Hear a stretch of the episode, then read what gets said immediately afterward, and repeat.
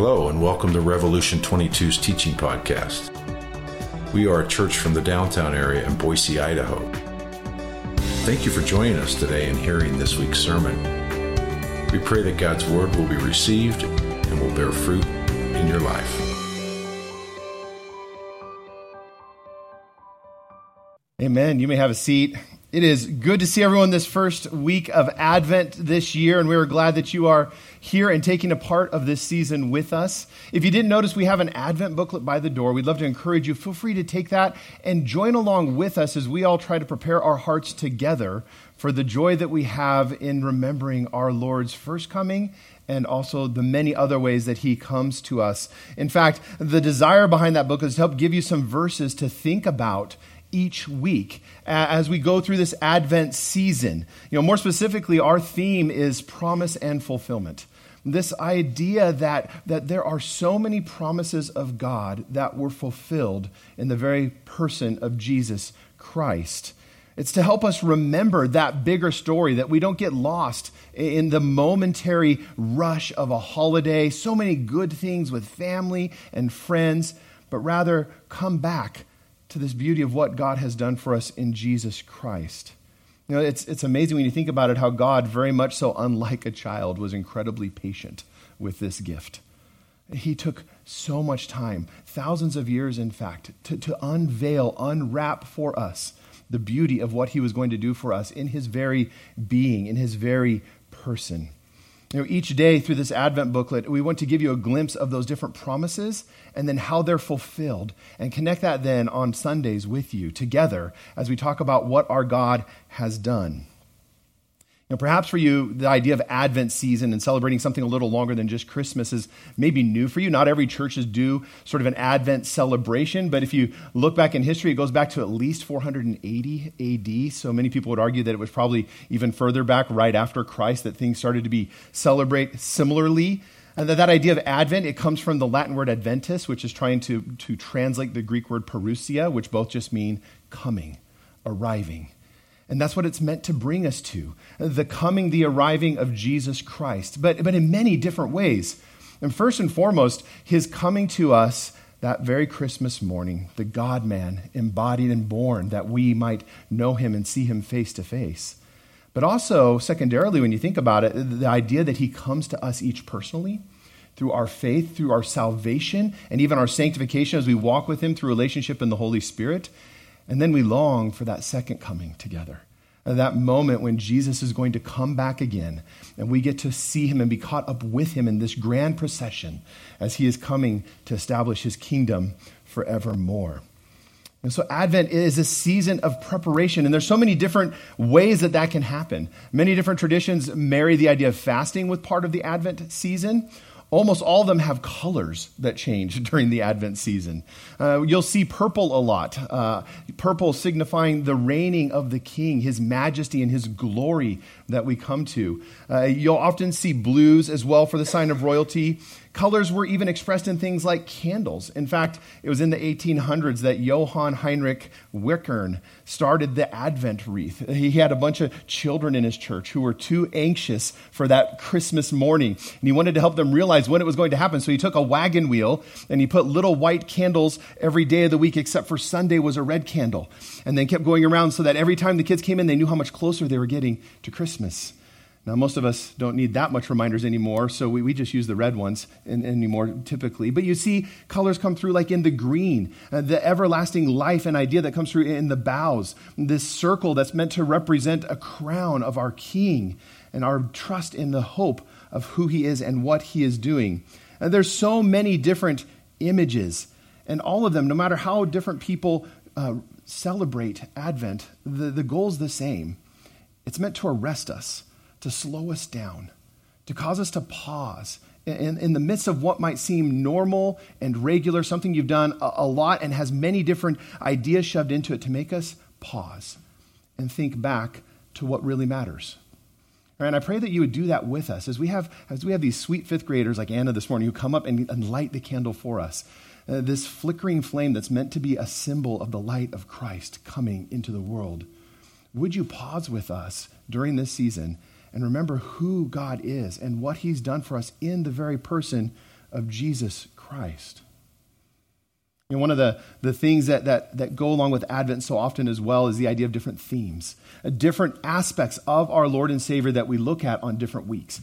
And so we're going to try to pair those themes with the idea of promise and fulfillment. How do we see that idea working throughout Scripture in God's promises and then how they're fulfilled in Jesus Christ? And these are the themes we're going to be following through this, this year uh, hope, peace, love, joy on Christmas Eve. And then if you have the Advent booklet, you can, can look at how do you worship on Christmas Day together with your family as you think about what God has done in Jesus Christ. So we start this week with this theme of hope. Hope is really easy to connect to the idea of promise and fulfillment. In fact, so often when we think about promises, hope comes hand in hand because it seems like that's what we do a lot is we hope and we wait for the promise to happen. You know, it, it, seems like waiting is always there. And, and similarly, hope connects to this idea of fulfillment because that is what hope is that we might see the fulfillment actually come at some point. What we've been told would happen will actually happen. You know, I was thinking about hope as I was preparing the sermon, and it made me think of Christmas gifts. You know, if, if, you, if you think about that, you probably have gifts are very integral to our, our Christmas. It's integral to our culture. We have to wonder about the original intent of how that came about. Some would say it's mimicking the, the, the wise men who came and brought gifts to the Christ child. I'm sure there's parents who think that frankincense and myrrh might be cheaper than their Christmas experiences. I'm sure that, that we often get very far from whatever the original intent was. But in one way, if you think about it, gift giving helps make hope very tangible, especially to young children. I mean, think about it. A, a, child gives you a list, they tell you something that they've been looking forward to, and then they wait, and they hope, and they hope, and they hope that they might receive it I mean, can you remember that feeling as a young child? I'm sure most of us have that idea of that gift we really wanted that we actually got, or that gift we really wanted that we didn't get. But nonetheless, you can remember that idea of, of hoping that it might come true, that you might actually receive it. Or if you're a child here this morning, do you remember that feeling still? That it feels like it's taking forever for the things that you really want to happen, whether it's growing up and being able to drive, or, or go off to college, or even just go across the street on your own. Making hope tangible is so helpful, especially when we think about how we, we perceive hope in so many other areas of our life. Uh, for many of us, we have these, these things that we hope for, that, that are just part of, of, of what occurs in our day to day life. Uh, we sometimes we have areas that we want particular outcomes with, and they're often connected with the, the difficult and somewhat intangible aspects of our life. And we can hope for things like a different job, more money, better relationships. We can hope for healing from diseases like cancer, that we might find joy where we don't find it. And perhaps it's a hope of a nice home. You know, sometimes we have a clear hope, something that we can pray for specifically, but so often our hope revolves around something that we just don't want. Uh, we don't want the difficulty, the bad, the situation that we find ourselves in. We just want to get out of it somehow. And that way, hope can become really nebulous. I hope, but just for something different. Uh, we know that what we experience so often in this life is not how it's meant to be, that it's broken because of sin and suffering. And we just hope that we could have something other than that difficulty. You know, even for those who don't yet believe in Jesus, they understand that hope. Uh, that's a touch point that we have with one another, this desire to be free of the brokenness of sin and difficulty in our life. But the sad thing is that we as Christians often still hope in just that way. We hope just for something different than the bad. We hope in this sort of nebulous, uh, ethereal, untethered way. You know, a hope without a goal or a purpose. That's why I've wondered lately if gifts are helpful to give us a glimpse of that hope. Hope given some sort of form. Hope in tangible form, because we have to come to a place where we see hope as tangible again and again in our life.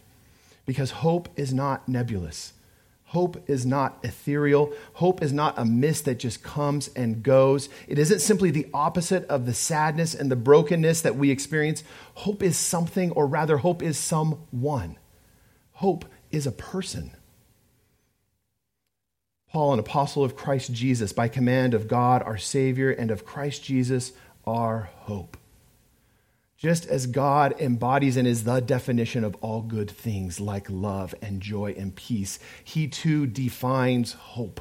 And he defines it for us in the very person of Jesus Christ. He himself is our hope in every way that we need him to be. I mean, there's so many good songs this time of year, and one that I just love is one that's called Hope Has a Name. And this is how part of its chorus goes. It says, Hope has a name, Emmanuel, the light of the world who broke through the darkness. All hail the King, Emmanuel, the light of the world, the glory of heaven. Emmanuel, God with us. Jesus Christ himself, he is hope.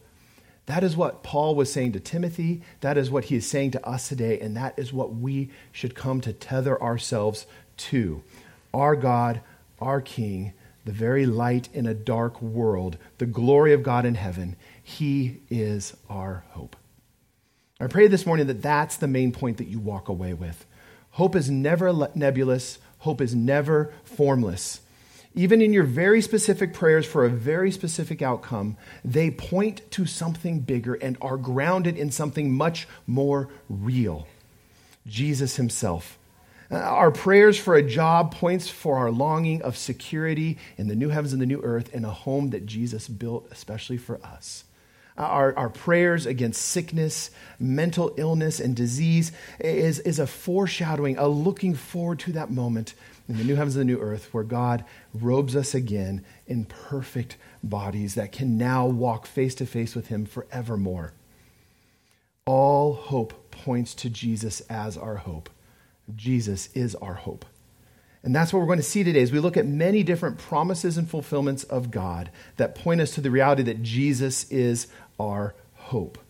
And we start with a place that no one thought would bring hope the idea that through death, we see Jesus as our hope. Jesus, the hope of life through death.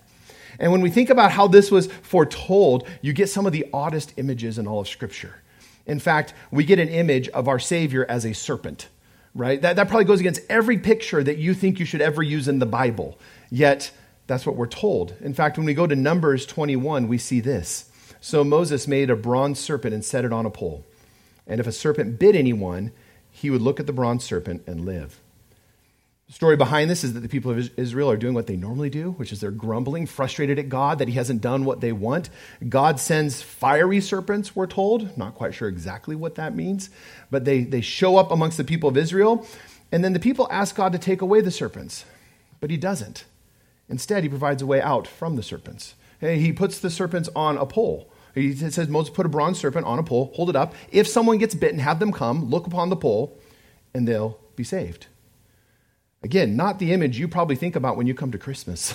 You're probably not saying, hey, let's go back to that story. Remember that story in the desert about a snake biting people? And let's put a snake on a pole and hold it up and everyone's going to look at it?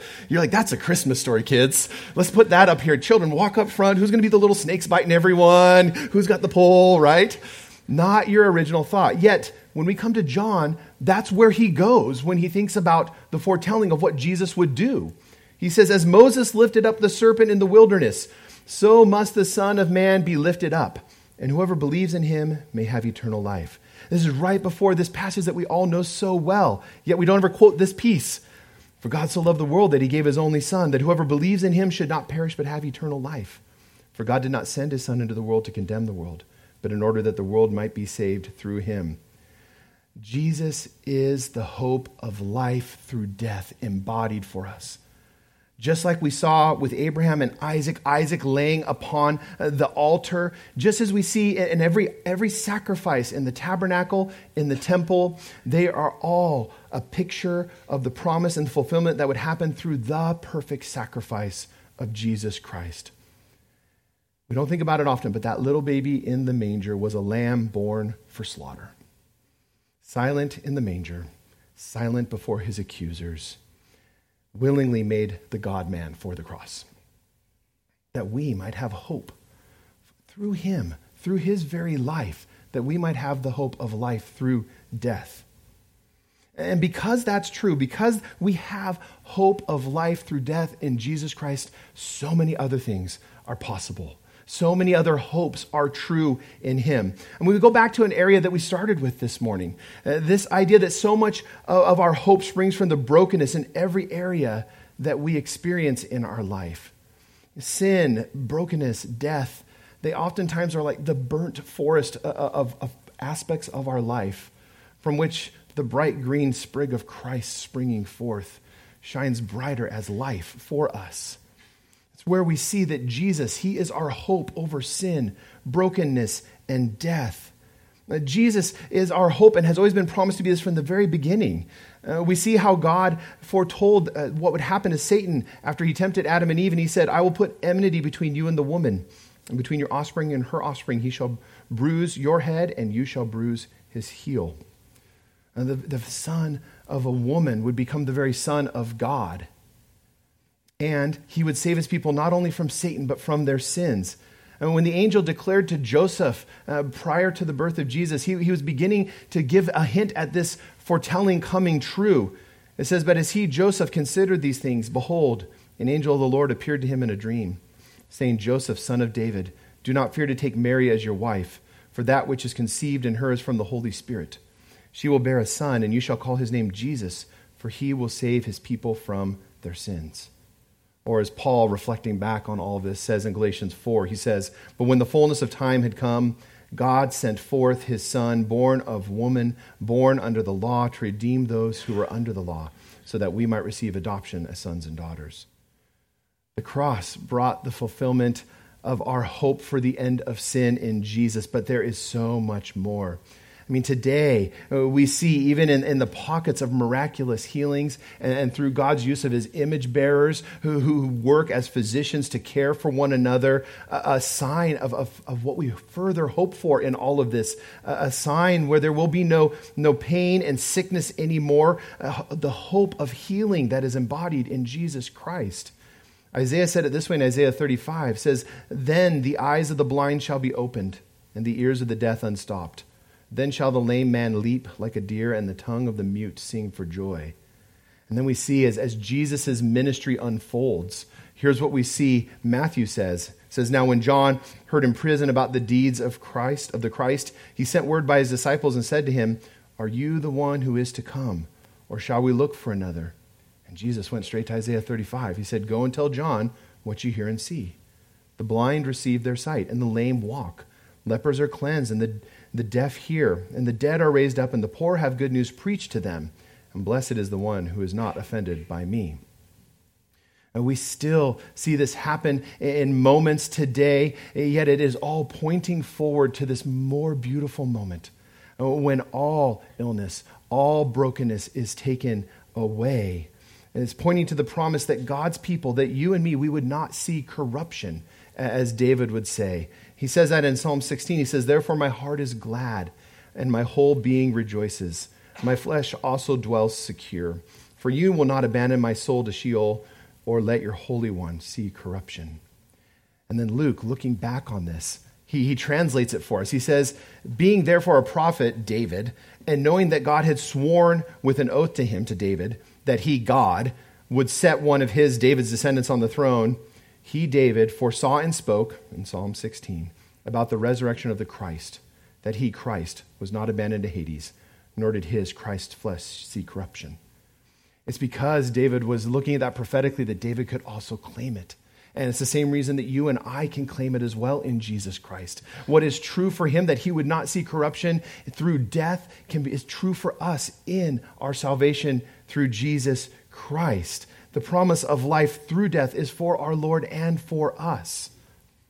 Isaiah says it this way He says, And he will swallow up this mountain, uh, will swallow up on this mountain the covering that is cast over all people, the veil that is spread over all nations. He will swallow up death forever, and the Lord God will wipe away tears from all faces. And the reproach of his people he will take away from all the earth, for the Lord Yahweh has spoken. Or as Paul says, when the perishable puts on the imperishable, and the mortal puts on immortality, then shall come to pass the saying that is written Death is swallowed up in victory. O death, where is your victory? O death, where is your sting? The sting of death is sin, and the power of sin is the law, but thanks be to God who gave us the victory through our Lord Jesus Christ. when we think about Jesus as our hope, our hope against sin and brokenness and death, our hope of life through death, hope through his life and his death, that we might have it, I think we really want to believe that. Yet so often it becomes very hard for us. And that's the question this morning. Are you in a place where you actually believe that? Whether it's for the first time or for the 10,000th time. Is that where you put your hope? Because I think so often we want to say that's true for us, yet in the midst of the difficulties of day to day life, the things that get us down, the fact that we don't see yet today, now, already, in every way, in every sphere, things fixed, things made right as it's promised, we have a hard time believing that He is the one that will provide that, that He is the one who can do that for us. I mean, that's what's so helpful about coming back to promises and fulfillments is remembering that the promises, they all needed fulfillment. That there was a waiting for that there were thousands of years between many of the prophecies and Christ's coming, and the hope that we might finally see over sin and death to be real and in person for us. And perhaps in light of that reality, God taking several years to provide answers for us is really not that big of a deal. Or maybe even more so when we think about the fact that our lives are limited. That might be a sweet grace of God that we might be ushered into his very presence without having to wait thousands of thousands of years till his second coming might finally come. But more than just needing patience, could it be that we've misunderstood a little bit of how Jesus is our hope for life and the destruction of sin and brokenness through his death? Is it possible that perhaps we should be seeing our struggles through brokenness and sin as part of God's path, part of God's way of bringing us to the joy of the hope that we have in Jesus Christ. As we just talked about recently in Romans, Paul says this through him, Jesus, we have also obtained access by faith into this grace in which we stand, and we rejoice in the hope of the glory of God. Not only that, but we rejoice in our sufferings. Why? knowing that suffering produces endurance, and endurance produces character, and character produces hope. And hope, Jesus, does not put us to shame because God's love has been poured into our hearts through the Holy Spirit who has been given to us. This Christmas, as we, as we pray for the removal of all sin, and brokenness and destruction in our life, asking the Lord to come and really meet us and our friends and family in those places, Perhaps is God bringing us exactly to this hope, to Jesus through those difficulties. That we might see and treasure him more. That Jesus as our hope in suffering, as Paul says, as part of this process of our sanctification that starts with suffering. And in going through this process, might we find hope that Jesus Christ himself does not put us to shame, that he hasn't left us alone in the difficulties that He hasn't left us without a promise of something better. That in this process we find God's love through the Holy Spirit larger in our hearts and our hope more firmly fixed on the hope embodied in Jesus. And suffering and trials may always be part of our struggle, whether it's during Advent or otherwise, to see Jesus as our hope over sin. You know, we, we, we forget how often uh, that the birth of Christ itself was shrouded in suffering and difficulty.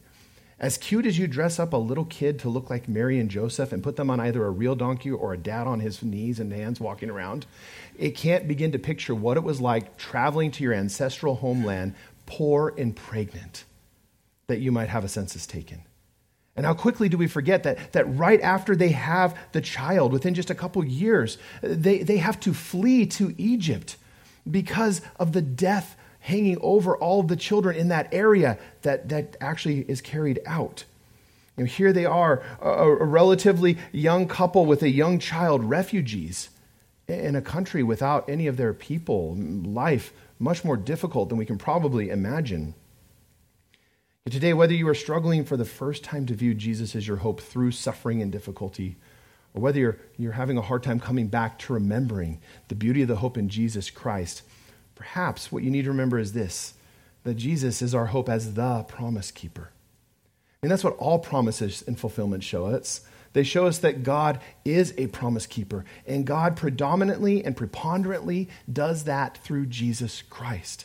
That's what we see in Scripture again and again. We already saw how God kept his promise to Adam and Eve for a hope uh, of a son through Jesus Christ. And we see God's promises fulfilled to people like Abraham in Jesus. Promises like this in Genesis 12 and 28, where it says, I will bless those who bless you, and him who dishonors you I will curse. And in you all the families of the earth shall be blessed. Your offspring shall be like the dust of the earth, and you shall spread abroad to the west and to the east, and to the north and to the south. And in you and your offspring shall all the families of the earth be blessed. Peter and Luke, looking back on these, say they were fulfilled. Uh, Peter says this You are the sons of the prophets and of the covenant that God made with your father, saying to Abraham, And in your offspring shall all the families of the earth be blessed. God, having raised up his servant, Jesus, sent him to you first to bless you by turning every one of you from your wickedness. Or we see, as Luke says, Jesus, the son of Jacob, the son of Isaac, the son of Abraham. God fulfilling his promises through, through Jesus. We see Jesus fulfill promises as the good king, the forever king like David who sits on his throne forever. We see Jesus as the promise keeper in so many different arenas.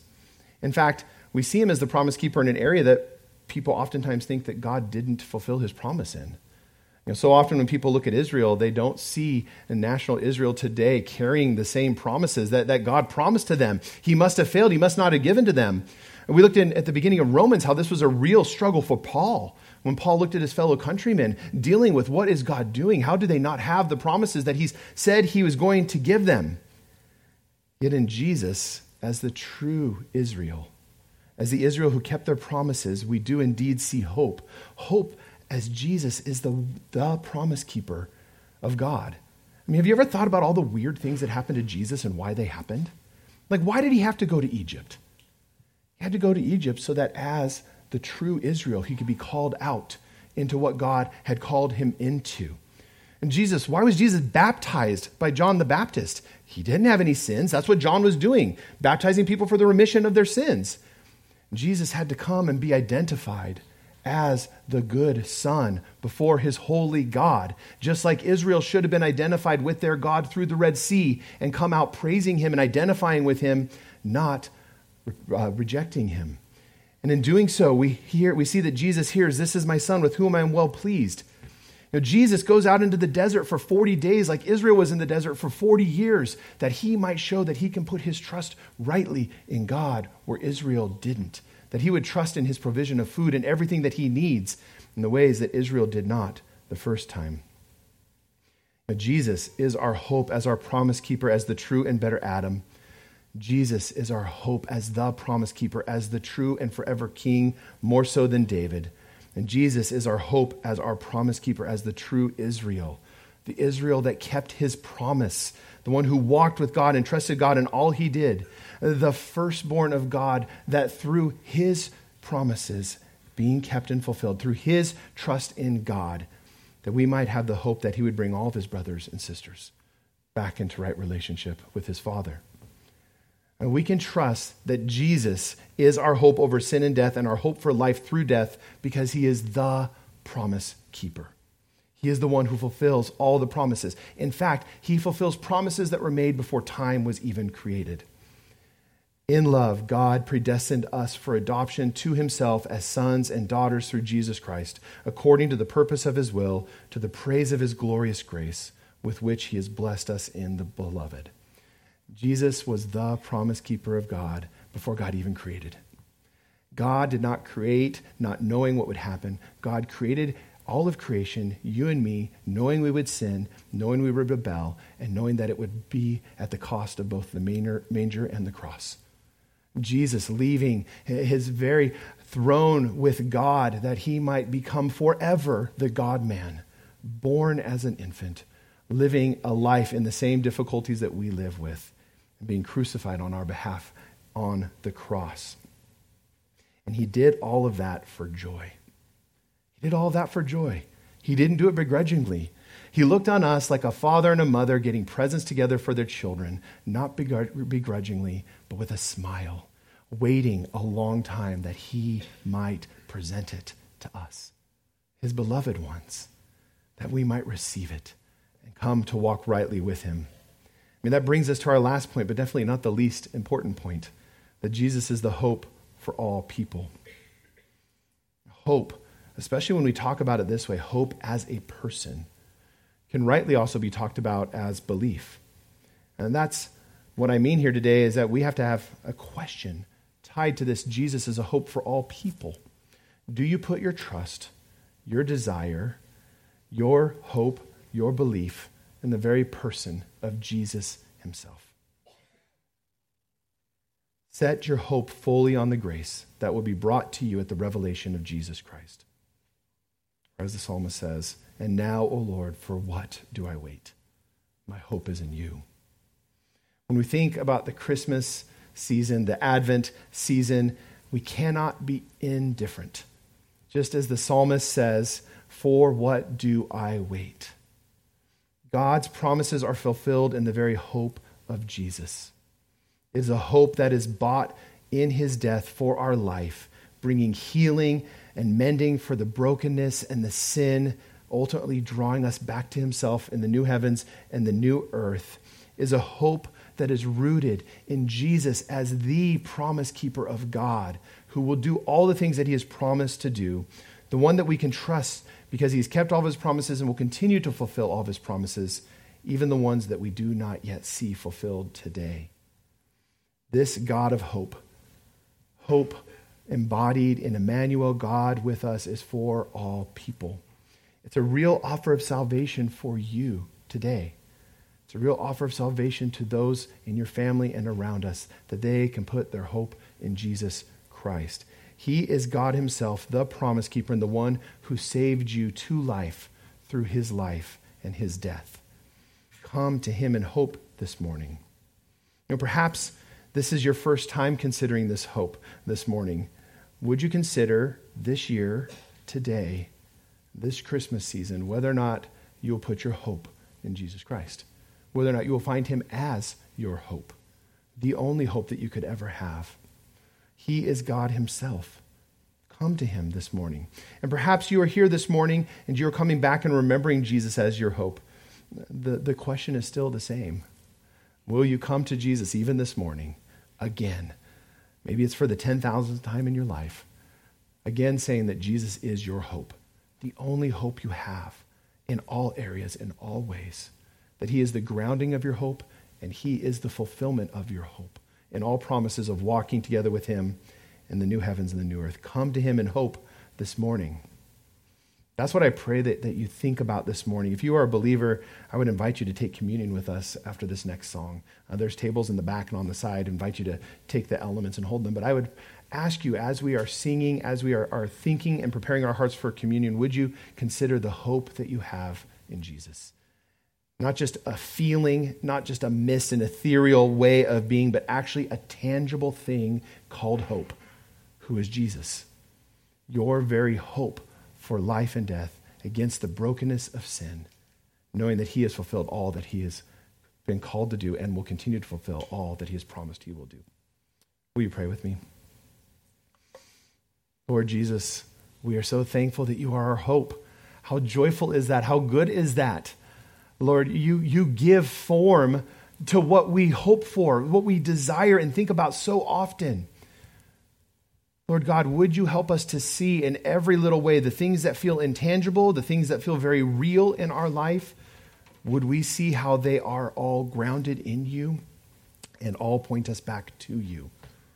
Lord, would we find that as we gaze upon you this Advent season, that we are roused to hope. Hope in knowing you. Hope because you are tangible hope you are real hope, hope embodied for us, hope in the manger and hope at the cross, hope in your resurrection and hope seated at the very right hand of glory of the Father today. Lord Jesus, would you be very real to us? Holy Spirit, would you, would you move in us that we would know this hope, that we would come to trust in this hope? Lord God, thank you for all the things that you have done in your promises and fulfillment in Jesus Christ and especially for the way that He is our hope. It's in His name we pray. Amen.